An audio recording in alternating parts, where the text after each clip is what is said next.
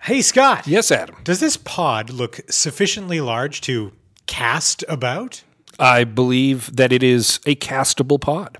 Let us cast this pod then. To the podcastery.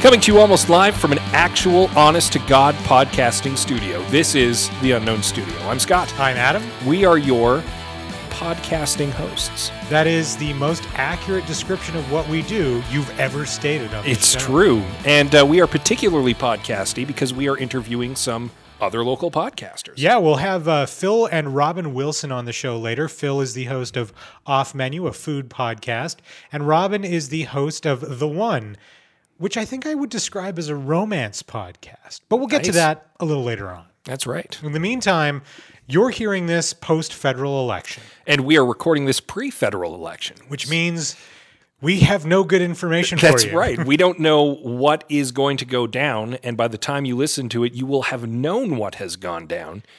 Can we truly offer any insight? Yes, I think we can. Probably. There will be a male prime minister.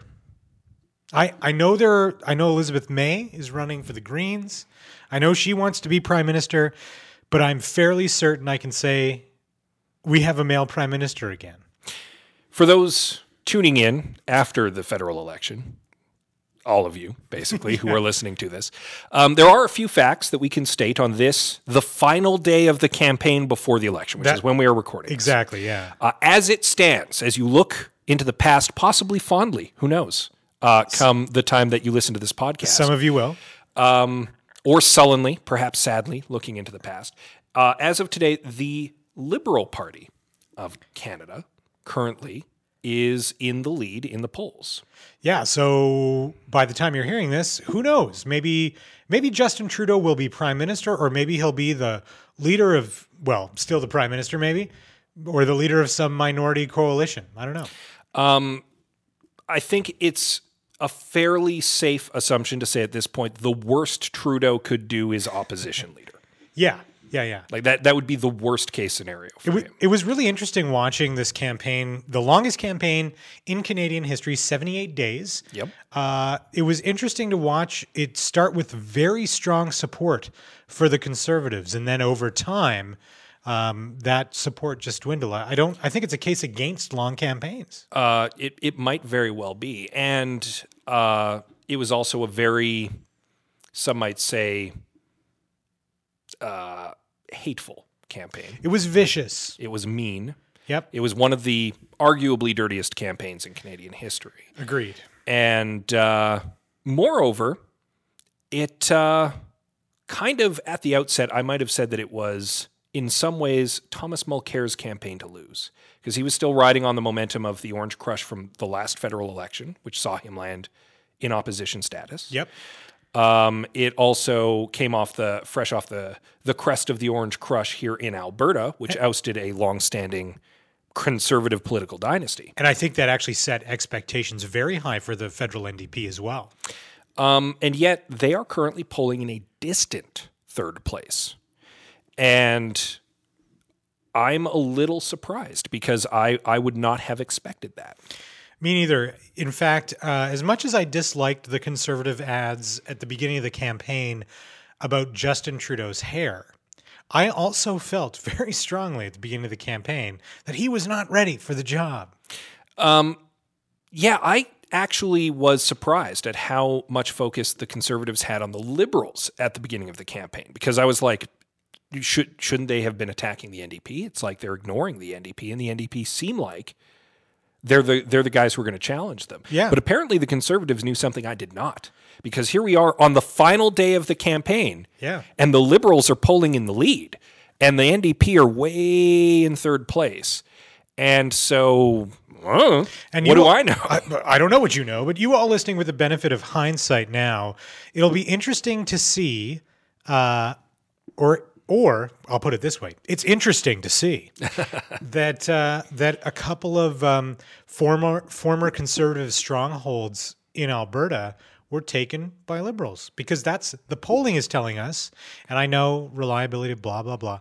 The polling is telling us that there will be there could be some upsets. Indeed. In fact, in in my writing, in your own writing, maybe we don't know. I, I'm in Edmonton Center, I'm in Edmonton Mill Woods. and uh, there's two very strong liberal candidates that uh, people are, as of you know, a couple of weeks ago, and even before that, but really rallying behind. That's right. And 3.9 million Canadians already have cast their vote. Which is unbelievable. And that is a much higher turnout than last year.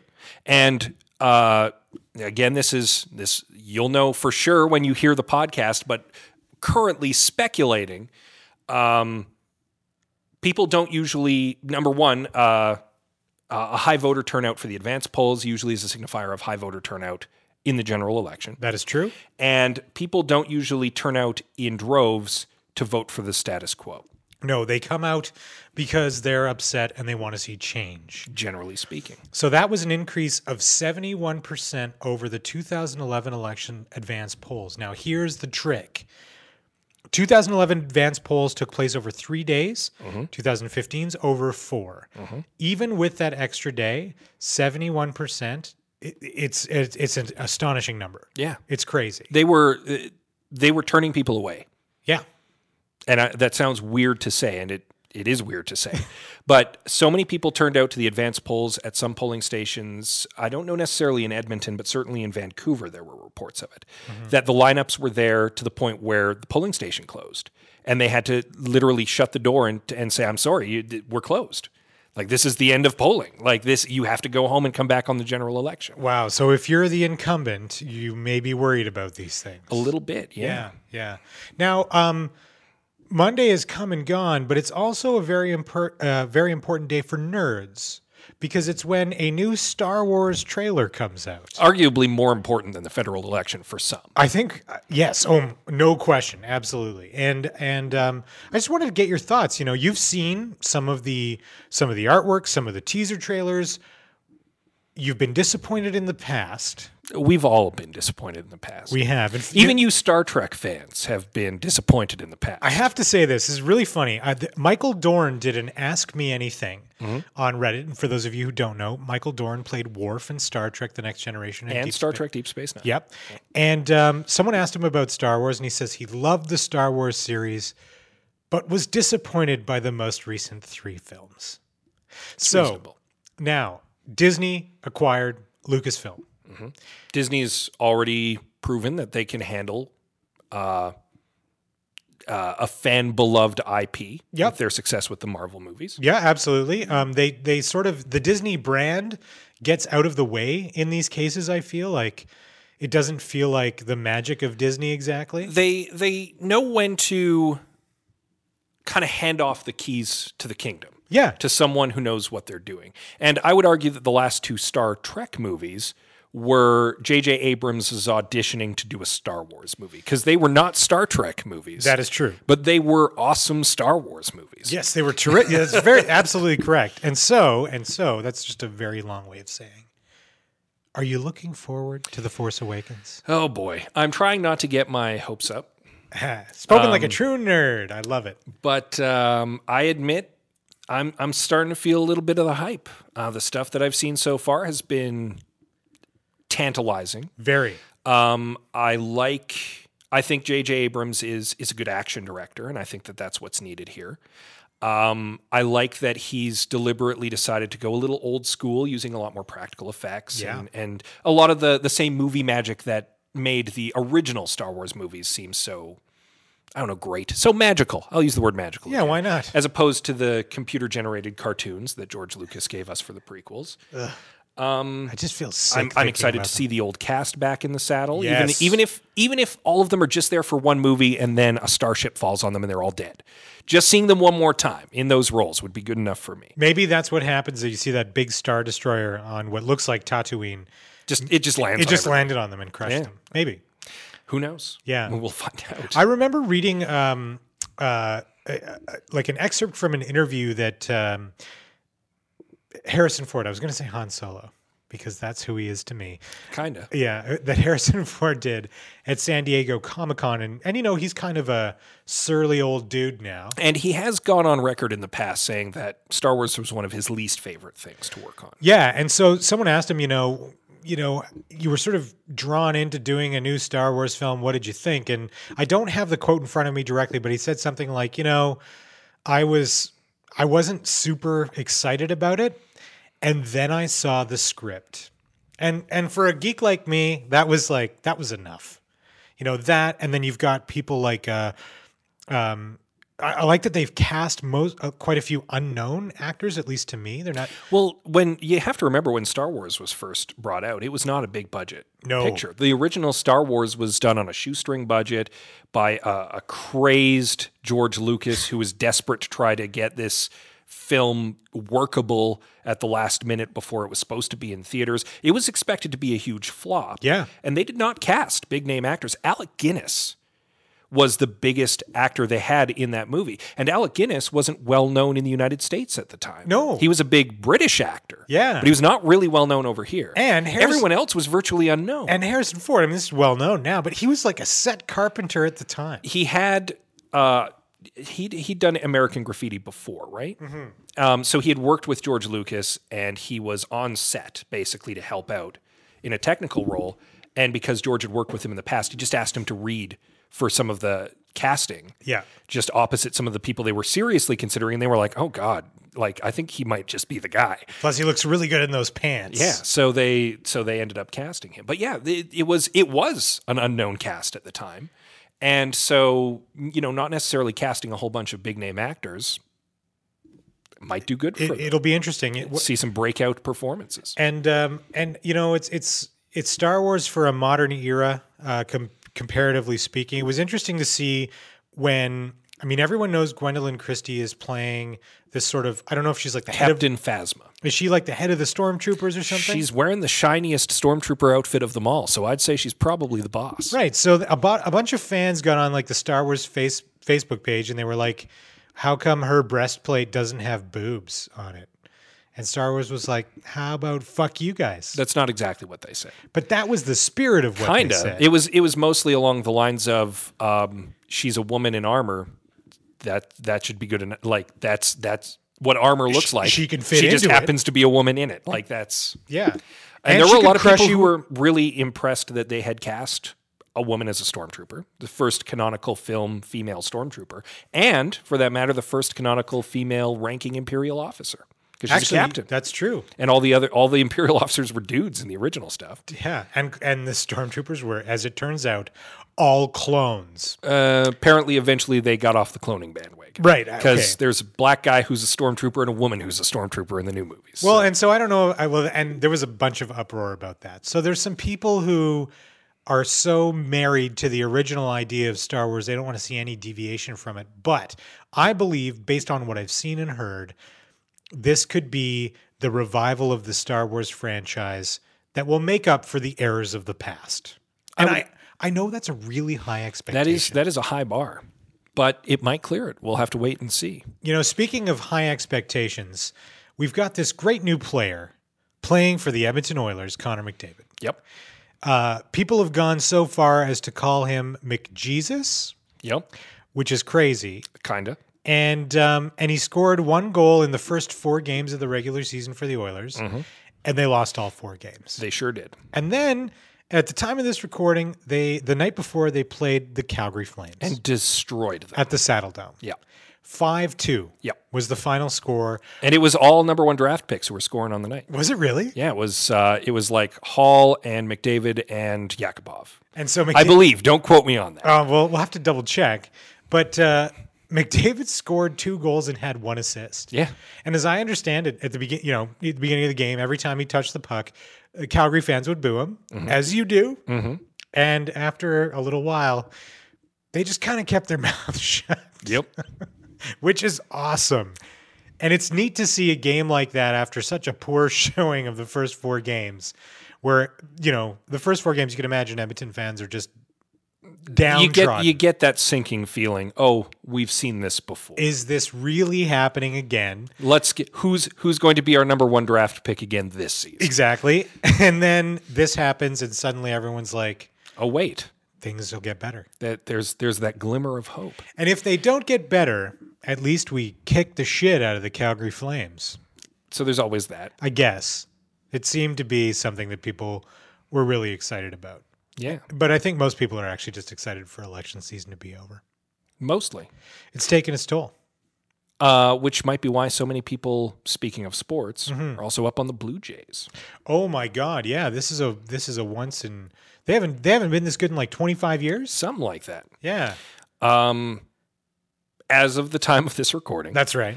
uh, they did beat uh, Arlington, Texas, the Rangers, Yep, yep, yep. uh, in um, the semifinal Yeah, for the ACLS, that's correct. and uh, it was a nail biter.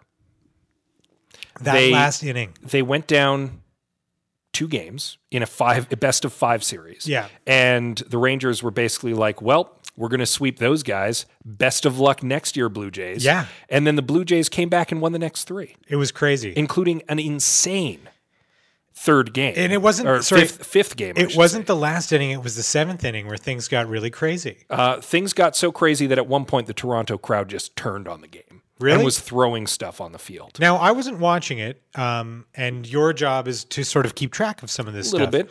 So, was it um, that bad calls were being made? There were a couple questionable calls. The Blue Jays continued playing the game after the top of the seventh under protest Really? because of uh, a questionable call Ooh. by the umpires that allowed the uh, Rangers to get uh, a run. And then the Blue Jays were just like, well, screw this. And like got a three run home run immediately after that, tying up the game, and then went on to win it.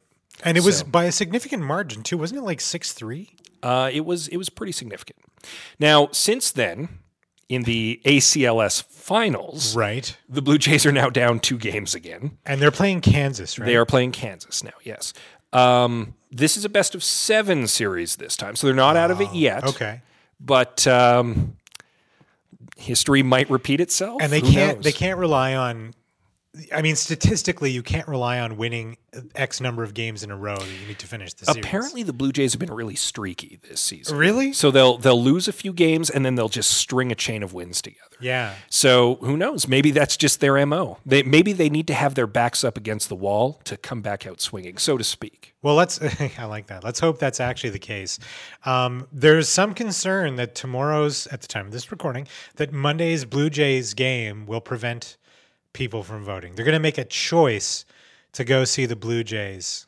Well, uh, seeing as the polls are open for 12 hours and Yeah. the Blue Jays game is not 12 hours long, I'd say that people have no excuse. There literally is no excuse. That's right. Now, um, we should talk a little bit about uh, Pure Spec, Yes. which is coming up at you know uh, this is three days away now.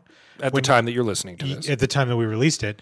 Um, so October uh, 23rd, 24, and 25. And we are the media guests of honor. We so it took us almost six years to become guests of honor, and you know what? Pure Spec's always been so wonderful to us. They invite us to interview guests of honor. That's right. We've uh, managed to interview several prominent authors It's been unbelievable. over a number of years, Yeah. which has been uh, a, a great treat. One that we will not be able to do again in the future. No, that's true. This will be Mm, That's- our last pure spec as the Unknown Studio. we are we are giving up certain things, but we get to be guests, which is kind of cool. That's right. And we're actually going to be interviewing their artist guest of honors, That is correct. as I understand it. And uh, and then we have to do other probably stuff. too. There will be other stuff. Uh, I am definitely doing a talk on viral horror fiction, which is something you did at Mini Spec, right? uh, which I am repeating at Pure Spec for Cool. those who couldn't be in attendance the first time, and or who want to come back and see it this time with a PowerPoint presentation. Oh, you did it, accompanied. you did it without. Uh, I did it a without backdrop? any visual uh, aids whatsoever the first time. This time, I've actually put something together. What made you? Uh, what made you decide to throw some PowerPoint behind the words? Mike Pershawn. He made you do it. Well, his talk was so much better than mine, partly because of the visual aids. Don't so uh, you hate that? Don't you hate that, Mike Pershawn? No, you don't, because he's a wonderful man. That's right. Uh, so that is one thing that is definitely in our schedule for that weekend. I'm very excited to see your presentation. Uh, there will probably be other things that we just have not planned yet. 'cause Yeah, we and- are lazy. That's uh, I got an email from uh, from Stan Wu, who is one of the organizers, uh, saying, "So are you gonna let us know what you're doing?" And I was like, "You know what? Scott and I are gonna talk about it. Don't worry." And he- that seemed acceptable to him. There you go. We uh, I was gonna say I Oh. do want to do another Battle of the Trexes like a proper one this time. at Pure Spec. I think it would be, uh, I think it'd be a lot of fun. You, me, Malcolm Azania is going to be there, or right. Minister Faust. Uh, we'll invite Samantha Power back because she's awesome, Sure. and maybe we could get I don't know Devin and and it was just so much fun when we did it at the Citadel. That's right. So I'm going to try and organize one of those, Okay. and you know We'll we'll we'll have some stuff. it'll draw a crowd. Yeah. People love Star Trek because it is the best. We we spent a whole bunch of time talking about Star Wars before. Just- I'm just pointing that out. I I don't want to talk about what we just talked about. Shit. No, it's fair. Uh, I love both. Speaking of pure spec, yes. um, we we will be recording over the course of the weekend. Yeah. Uh, not only our own panels, but also, uh, we, as mentioned, we'll probably be interviewing a couple of the guests of honor. Almost so our our episode after this one will be our pure spec episode, which usually we have uh, an episode yeah. in our season, which is our pure spec episode where we have our interview with our author guest of honor. So that that will be what will be the next episode after this one. That's right. Just so that you are forewarned. yep. Um, it'll be great. It will be great. It always is with pure spec. Usually. The little festival that could Kind of. is kind of what I feel like they should be like, you know?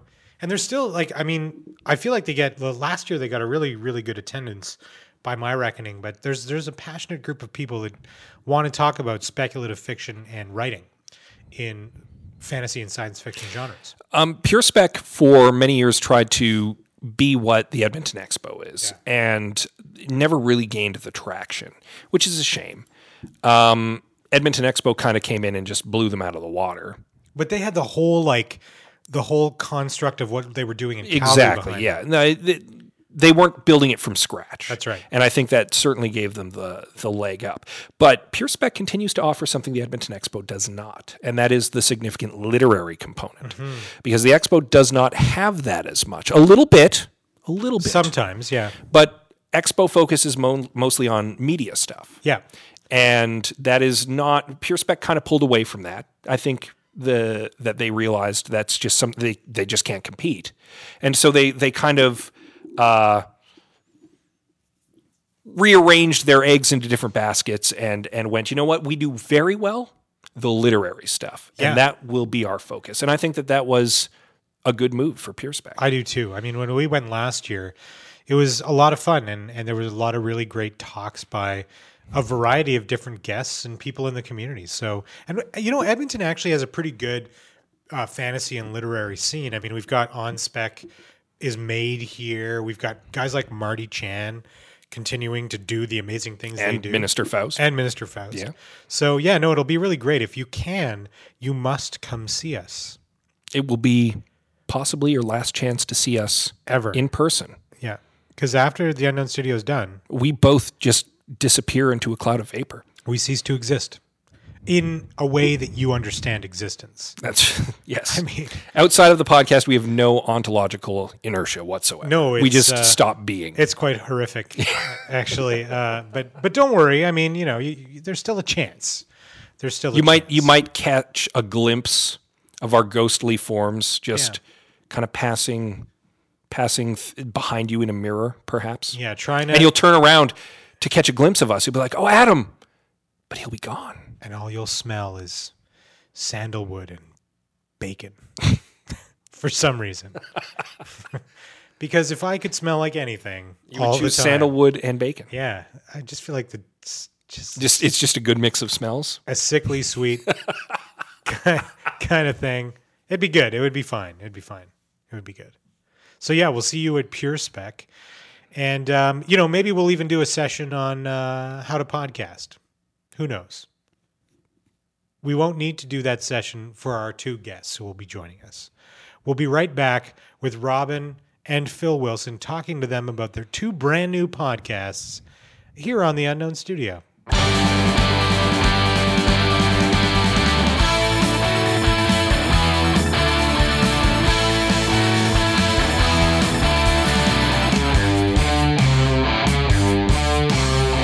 and Robin Wilson are our guests on the show today. Now, you might know Phil as the Bacon Hound. That's what you do. That's what I do. Yeah. And the woman behind the man, in some ways, has stepped out from behind the man to do her own podcast. Robin, thanks for joining us. My pleasure. Why don't we start with you, Robin? Tell us a little bit about The One.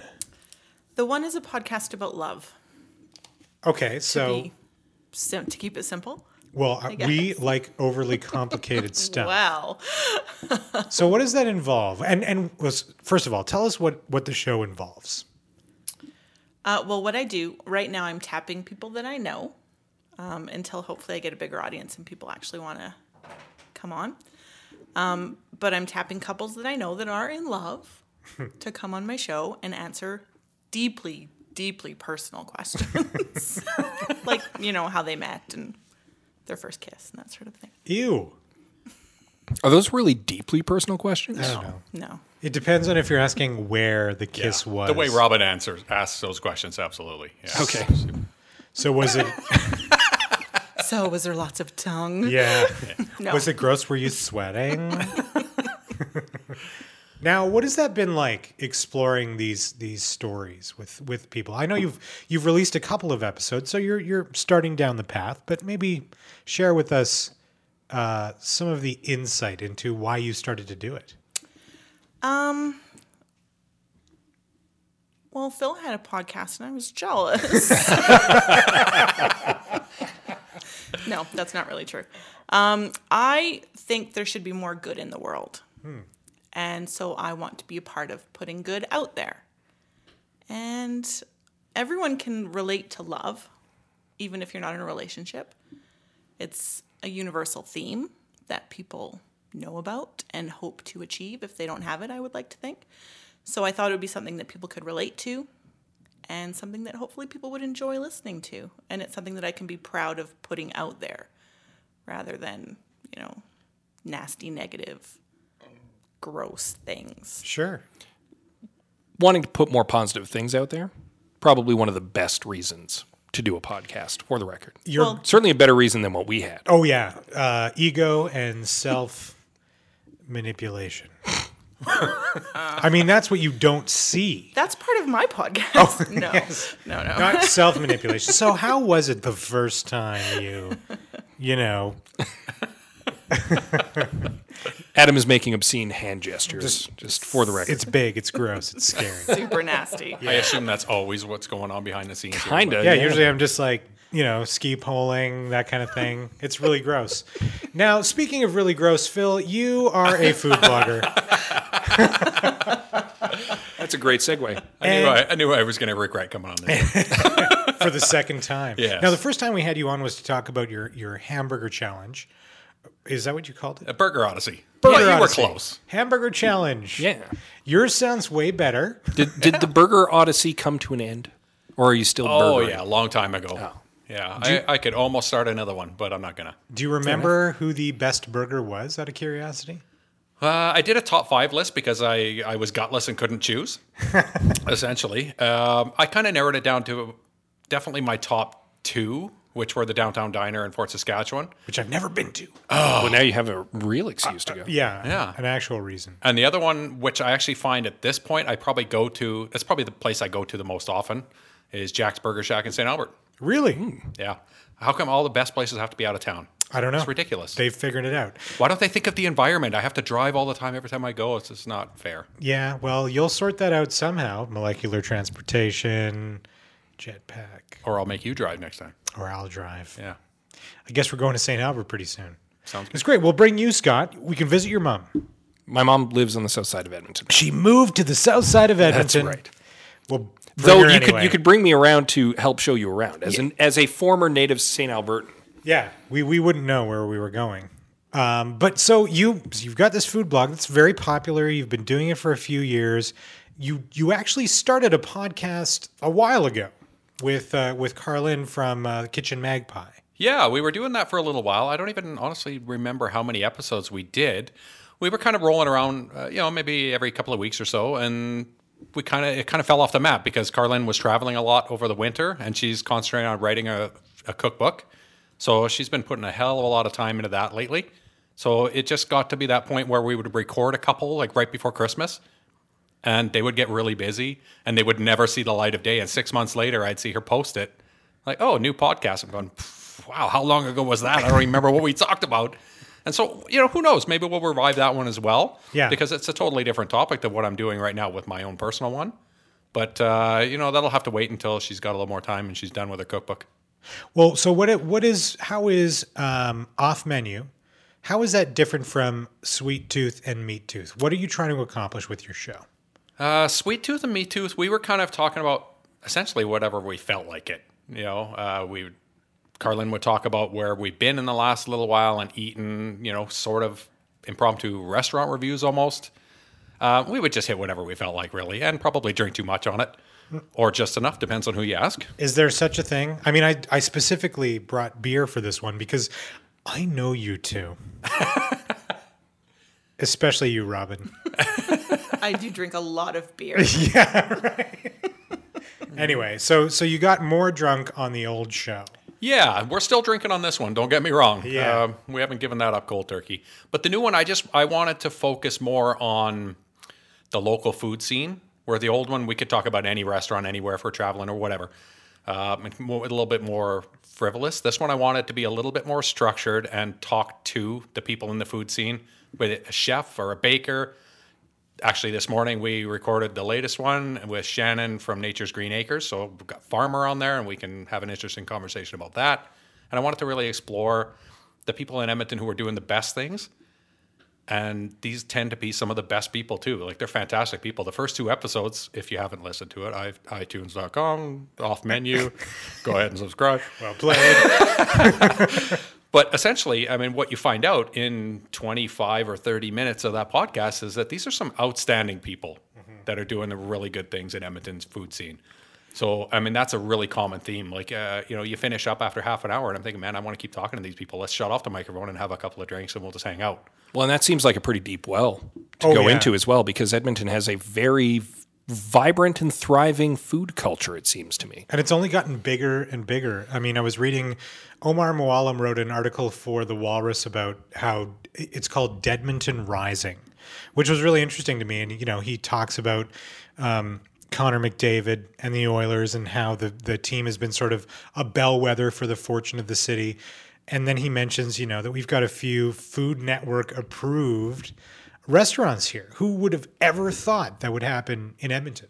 Yeah, I mean, that's really in the last half a dozen years or so. Yeah. You know, there. I used to get that question all the time. You know, where should you go to eat? Where's the best restaurant? And you'd kind of struggle with it. Well, there's a couple places that are okay, but at this point, uh, I don't really have a whole lot of problem recommending places anymore. Yeah. I I think think there's it- places like when somebody comes into town, I'm I can't wait to take them to Corso 32. You know, places like that. So that's uh, the rest of the country needs to catch up with the whole idea that Edmonton is now a good food city. It's a good place to come. It's worthy to come here and try some food. Yeah. and that didn't used to be the case. Yeah, I think it was uh, it was a matter of, and th- this is both for the the food scene and for a number of other kind of local scenes to tie into the Edmonton Rising thing. I think a lot of people finally went, "Ah, there's nothing to do in Edmonton," and rather than just complain about it, actually decided, "No, I'm going to do something," and then there will be something to do in Edmonton. And enough people finally just started doing that that now there's a whole lot to do and a whole lot to see and a whole lot to eat in Edmonton. Do you think there's an opportunity for the two of you to somehow work together?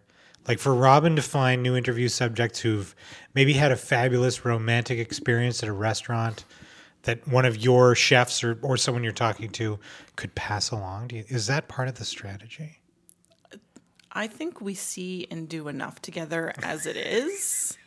This Uh, is our Ouch. It's kind of a funny question. I mean, I, Robin, I know. Are you still helping Phil to produce the podcast? I am, yeah. You, you like I when I s- called you the woman behind the man. It wasn't a cliche. Like you guys work together a lot. Yeah, it's Yeah. more like the brains behind the moron. Yeah. that's what it's more like. That's yeah. what I tell people when you're not We're here. we're trying to be polite Yeah, on the this show. is really awkward. what is it like? What is it like though? I mean, I'm, obviously you've been helping on Bacon Hound and Off Menu uh, quite a bit. W- What is the one like? Is it is it uh, is it totally your own thing? It is. Yeah. It is totally my own thing. Um, it's Phil was sort of surprised right out the gate because he said I sounded so comfortable. I have to agree. That first episode with uh, Rebecca and Kyle, Kyle, her husband, uh, was it was you sounded like a seasoned interviewer.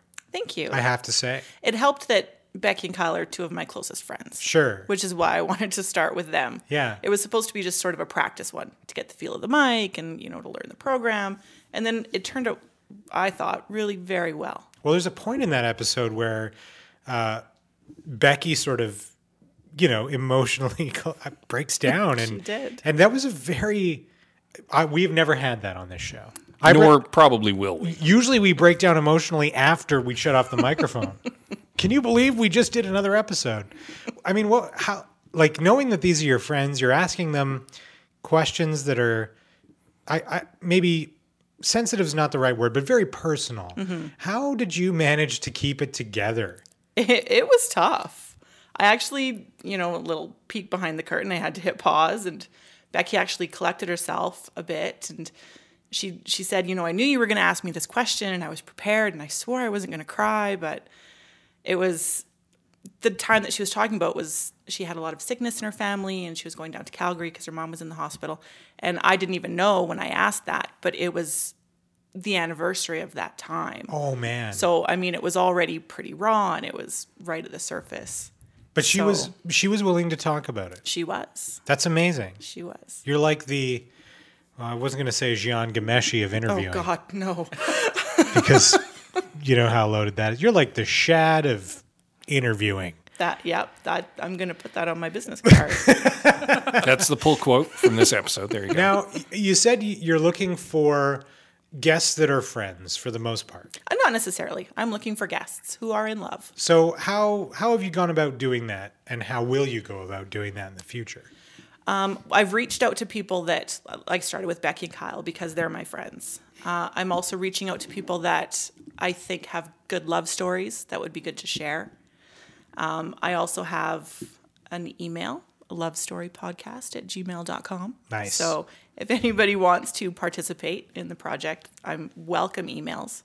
And I'm sure that amongst our tens of listeners, there still are here. a couple who uh, will probably be interested in sharing their stories. If you uh, if you ever want uh, to interview Rachel and I, I think we'd happily do it. Speaking for her, which is usually a bad idea. I, I could probably say the same about myself and Anita. Yeah, I think that'd be kind of interesting. I will add you to my list. Phil, how does it feel to now be overshadowed by your wife? It- It's actually kind of nice. I like it.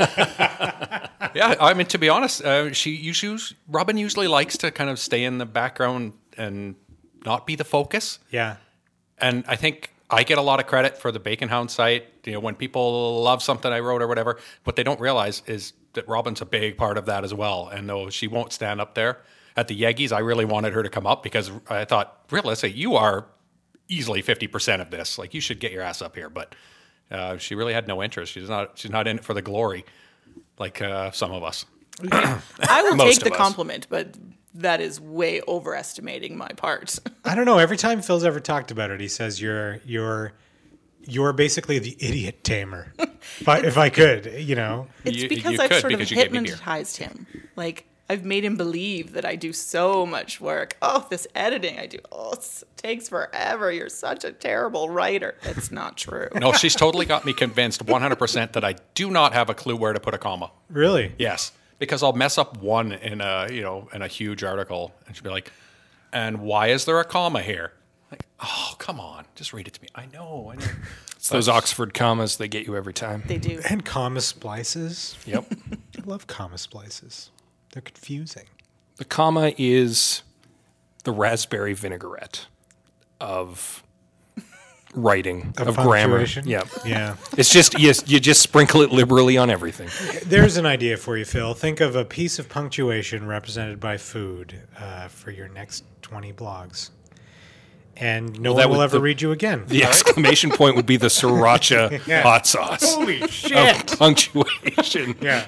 no, the truffle oil. It's the truffle oil. I feel like truffle Everybody oil uses is- it way too much. That's the question mark. you go. really, truffle oil? Are we seriously going to do this? You looked really uh, upset at truffle oil there. I fucking hate truffle oil. Throw down on truffle oil. I don't hate truffle oil. I just hate that some chefs like to put it on everything.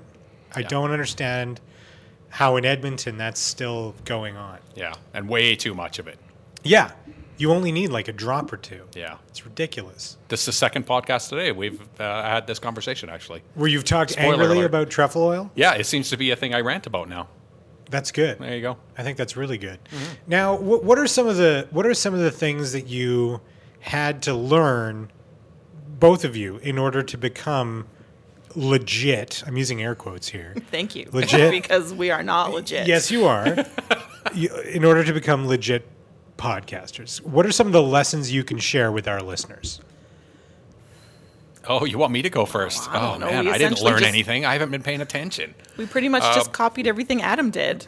yeah, essentially that's what we did. We went over to your house w- for one night and said, "Show me the magic." I And took you off did. My, I took off my pants. That's right. And then after we saw that, I said, no, um, the we left real very magic. quickly. Yeah. No, I mean, and, and in all honesty, I mean, hanging out with you for an evening and, and you showing us the ropes really helped that learning curve immensely. And the endless text messages saying, "Look, I don't understand what the hell you said to do here," and I text you a picture of the computer screen. What does this mean? And I get an answer back. I mean, that helps like crazy. You don't have to try and learn everything from square one. So Well- that was appreciated. it's the Adam Rosenhart School of Podcasting. All of which I actually learned from Scott C. Bourgeois. so it's actually the Scott C. Bourgeois School of Podcasting because Scott puts together the show. And I was just like, one day I was like, show me how you do that. Well, because I was unavailable. Yeah. Like in at one episode in our first season, and it was like, "Well, you're gonna have to do it." And Adam was just like, "Oh my god, oh my god, oh my god, what does this button do? Does it blow everything up?" No, that's just the space bar on your computer, you idiot, as I recall. Um, yeah. Well, thank you. It's very nice of you to say. I wasn't actually fishing for a compliment there. But I did I did pay you though. We did bring a couple of biscuits that night. So Oh my god. I, mean, I think that's fair. A phrase I will never say again. I really want Phil's biscuits in my mouth. That's really the only reason we brought them is to hear you say that. So both of you, my, my next question is is really about like, what are you hoping to uh, accomplish with your podcast? Where do you see them growing? Um, are you hoping to be rich and famous? What do you want to do with your with your shows? Um, well, Phil obviously wants his fame to grow. He's already super famous in Edmonton. so, you know, a couple more TV appearances here and there. I could really I don't I don't care about that. That's where we differ. Again, I just I like to tell the stories. I like people to have that opportunity to tell their stories because I find that when you start talking about it, everyone's like, "Oh, that's how Phil proposed." Well, this is how my boyfriend proposed, and it it becomes a thing that people really like to hear about. So I'm hoping to spread that and and and have give people the opportunity to tell their story. Sure, Mm-hmm. Phil. What about you? Rich, famous. Yeah, I mean, obviously, rich and rich and famous. I'll take it, but uh, I'm not going to hold my breath on that with a food-related podcast. food-related podcasts are probably the only thing that pays less than food-related labor. you think so? Yeah, probably, yeah. You want to know what pays very well? That's food related. What's that? TV chef. Okay, so here's an idea. You should become a TV chef. There you go. Have you ever thought about that? Actually, um, not really. No. okay. You know, being on TV all the time's a pain. You always have to like. I wouldn't fix your know. hair I and wouldn't know, take Phil. Off your sweatpants. You're and all on that TV stuff. more than any of us. It's true. Really, more than you? yes, Wow. Scott and I haven't been on TV since Ryan Jesperson, bless his heart, was on breakfast television. And he's not even on TV anymore. I know he's on the radio now, so that's where we focus all of our effort now. Yeah. So now, now that's why you guys are into this radio thing. Exactly. Yeah. Yeah. I've been into this radio thing for a while. Scott's Scott's Scott's radio thing is the reason there's a podcast thing. So So you- see, you already are rich and famous from podcasting and radio. you No. why are you looking? the awkward silence, I think, spoke volumes. Thank God we can hear the air conditioner in the background. Other- Otherwise, it would have just been dead air. I don't know. I, you know, I appreciate people who. Um, well, I, or sorry, I don't know a lot of people who get into this kind of thing thinking they're going to be rich and famous. They're Well, just in all seriousness, I mean, if you ever get into something like this that essentially pays nothing unless you really work to get some sponsorship, uh, if you get into it thinking that you're going to make a bunch of money and be famous and everything from it, uh, I don't know that you're going to produce the kind of work that gets recognized anyways because you know to me anybody who does anything that's really good starts out with an idea that they're passionate about and they have fun with it and they have a great time with it and they don't care if they make any money at it and of course anybody who does something they love wants would love to make it their job at some point but that's something to me that will happen naturally if if you love it and people lo- people love it if you love it So at a minimum, fame and fame is maybe one thing, fortune is another. But Phil, I know that you have a sponsor for your podcast. I do, yeah. Not this episode coming up, but uh, the episodes after that. You know, we do have a drinking portion every every time people sit down. We're going to pour them a drink, and we're going to tell them about what we're going to have to drink. And uh, Kervinder from Vino Mania on Jasper Ave is going to sponsor that. He's going to supply us something to drink every week. That's awesome. And so, um, you know, it's it's not like we're gonna um, break the bank with that, but at least it's off. It offsets a cost that I had, right? And Sure. that's really all I'm asking for. So you just want someone to pay for your terrible habit. Yes, Speaking of drinking, would you hin- hand me the bottle opener, please? I will. That's that's just the kind of show we're doing today. Oh, you could hear that in the background so nicely. It's fantastic. Robin, have you thought about sponsors like say the traveling tickle trunk or I don't know, um Spence Diamonds? Because really, like y- you've interviewed married people so Yes. far, right? So Yep. it's one engaged, one married. okay, okay. So you've got engagement stories, Yes. which is, but that's not necessarily all you're looking for. No. Um, it was actually interesting. Phil's last interview for his podcast was Jacqueline Jacek of Jacek Chocolates. And so after they turned off the microphones and we were all just kind of chatting, Phil mentioned my podcast. And Jacqueline's whole philosophy is spreading joy. She wants to put happiness out there and put joy and do things that bring joy. And so Phil told her about my podcast. She's, oh my God, that's amazing. Can I support you? Can I do something? Can I give you chocolates to give to your guests? I was like, What? yes, please. Please give me all the chocolates. That's great. That's a really good People idea. offered to help our podcast out. You know, they're just like, here's a dime. Don't spend it all in one place, you prick. That's what people I, say. I never use the word prick. No, no, it was a different word, and it was a nickel. Actually, that's sort of how Phil rolls. I thought a dime sounded a little expensive for his. Sounded a little rich for my blood. Yeah. You know what's? Go ahead. Oh, I was going to say you, you just mentioned that you've you've uh, spoken on your two episodes so far with an engaged couple and a married couple. Are you specifically going to start seeking out different kinds of romantic relationships Yes. so that you have a vast variety of different stories? I do.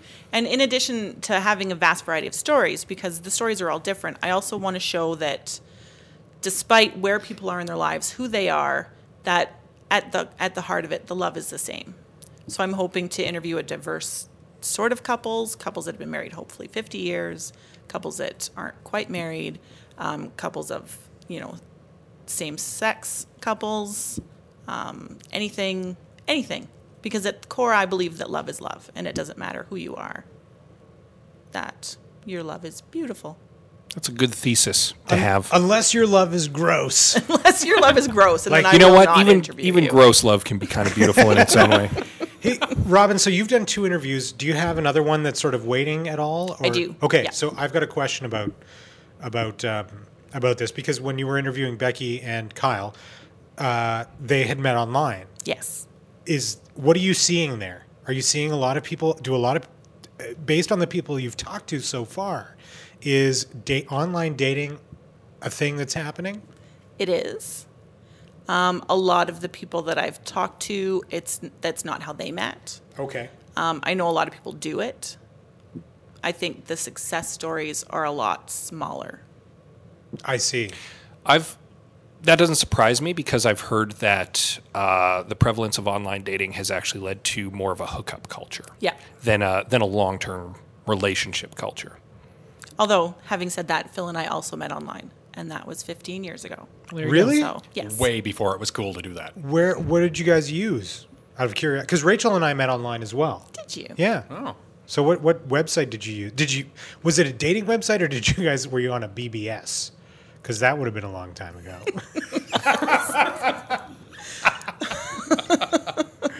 meeting on a GeoCities forum. Yeah. Yeah. Oh, I saw your uh, I saw your uh, your GeoCities website with all those animated gifs, so I thought I'd email you. wasn't it wasn't ICQ or anything? no. No. C- can you tell us? Can you indulge Yeah. us in a, a story about the one? It was sure.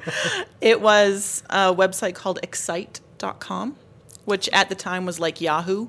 Oh yeah, yeah, I remember that. So they had a bunch of different aspects to their website. It was like a portal almost. Yeah. And so one of those was a dating place and I had an ad that Phil had actually responded to at one point and I brushed him off Really, unknowingly. really. And so a few weeks later, I responded to his ad. And as we were sort of trading information and learning about each other, he was like, mm, Yeah, we've already talked. And you kind of you stopped talking to me. So I don't think we really talked a bunch, but at least I had a couple of tidbits of information because I recognized a couple things. But yeah, I, apparently I had a better night the second time. my uh, my first impression was crap. My second impression was It okay. I guess. just goes to show that you can make a second impression. If at first you don't succeed, relentlessly troll your future wife. it was not called trolling back then. No. It's called wooing.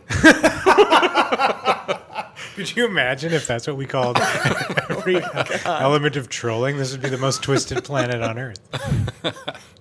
twisted planet on Earth. Uh-uh. I see what you did there. I said a wrong, the wrong thing. um, so, um, who are you going to interview next? Who's who's going to be your next the next guest on your guys' shows? uh, the next couple for me is Amy and Jeff Nachigal. Oh yeah, Amy is sugared and spiced uh, baking. yeah, So I've tapped them for my next couple. awesome. And what about you, Felipe? Well, I just did my last one about four or five hours ago. Right, that was. so- g- Sorry, say it again. uh, Shannon from Nature's Green Acres. Right. They're an interesting couple. It- Just Shannon came on, but um, they've got an interesting aspect too, which I, I really wanted to delve into a little bit, where they're living off the land for a year. what? So, I mean, obviously they're farmers, so it's a little easier for them to do that, right? But, Not like uh, you're but they tilling are up your definitely front missing some lawn. things. Yeah. How are they? How are they acquiring gl- gasoline? Well, I mean, there, there's a few things that they're gonna, you know, hygienic things and that kind of thing, and, and stuff for the business. You know, when they have to do things farm related, they're gonna do that. But as far as you know, they're not buying stuff at the grocery store. So it's um, it's been quite interesting learning what they can and can't have, and what they miss, and all that kind of stuff. Ooh. it'll be a good one, I think. Very interesting. Yeah, Well, you should tune in to these two people's podcasts.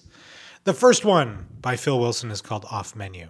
It's available on iTunes. You can also find it on baconhound.ca. calm. Sorry, baconhound.com. I'm not editing that. No, you're not. You're going to let me own my mistakes, man.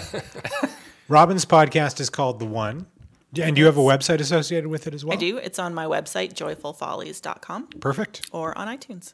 There you go. So, actually, here's the thing that you need to do, dear readers. You need to not only subscribe to these podcasts, but you must also rate them and review them because iTunes is this terrible beast that only allows podcasts to rise to the top if they have those two things. That's why ours has remained steadfastly at the bottom. We do okay.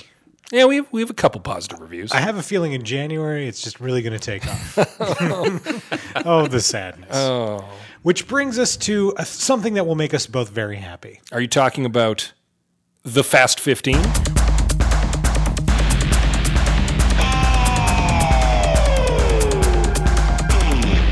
Why, yes, I am, Scott. Except this time it's called the Fast 16. Because there's two of you. There's two of you. So you've listened to the show before. Yes. You sort of know how this goes. We're going to go uh, Phil, Robin, Phil, Robin, Phil, Robin. Uh, we've got 16 questions. The first 12 are questions we ask of all of our guests, and then the last four, two each, are wild card questions tailored specifically to you. Scary. Yeah, it's very scary. You ready? Yeah. for the Fast 16 with Phil and Robin Wilson. Starting with you, Phil, number one, your favorite food. burgers. Robin, your favorite color. Yellow. Phil, Mac, PC, or Linux. Mac. Robin, dogs or cats? Cats. Phil, coffee or tea? Oh, coffee. Slam dunk. Uh, Robin, your favorite holiday.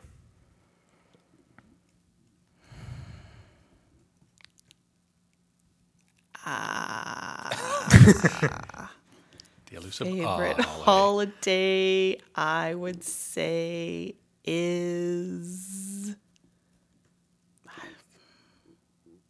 Hawaii. There you go. that is a good answer. Yep. I've been there and it's a good answer. I have not, but my parents met there. Speaking of Well, romance, there you Maybe go. they can be on the podcast. Pass my information along. Phil, your favorite sport.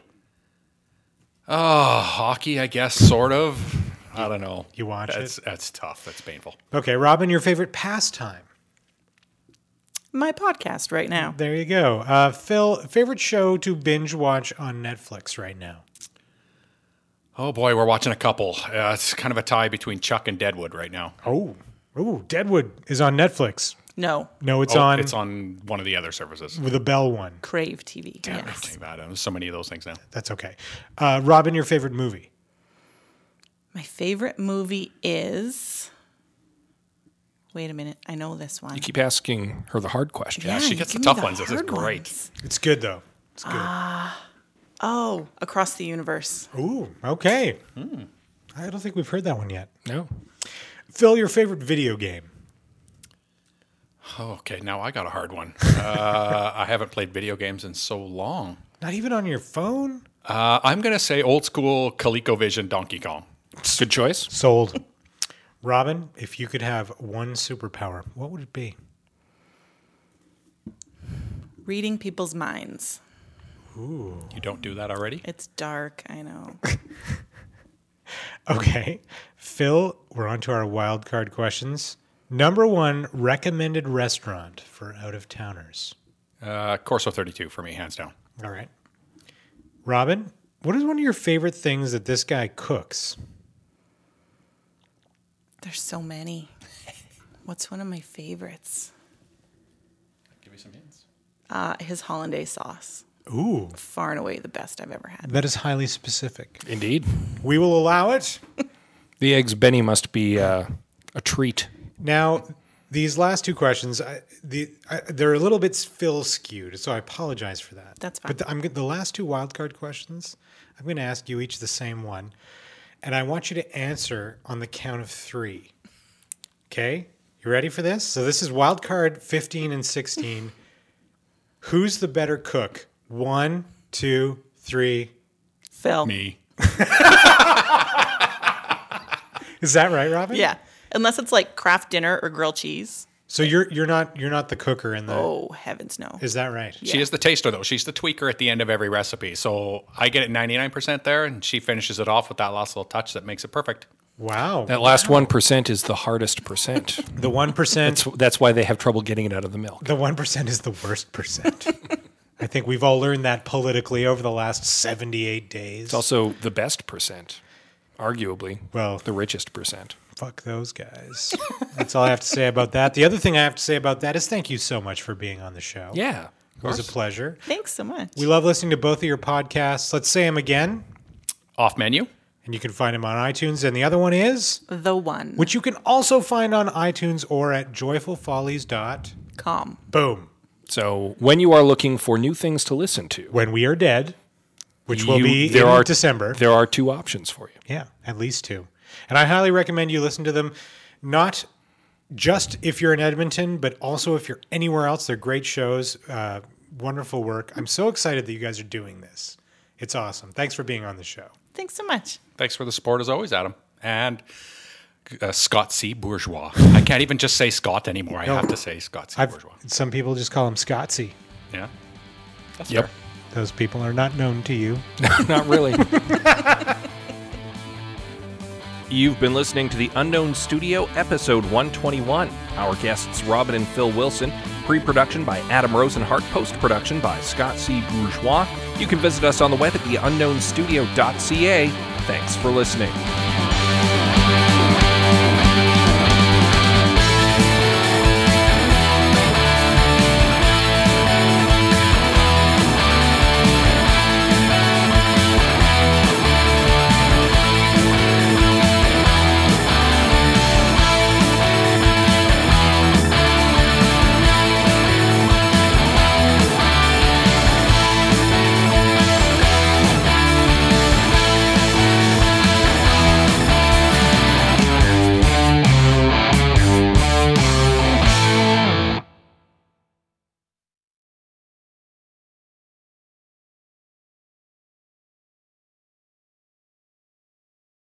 So don't say anything that'll get you fired.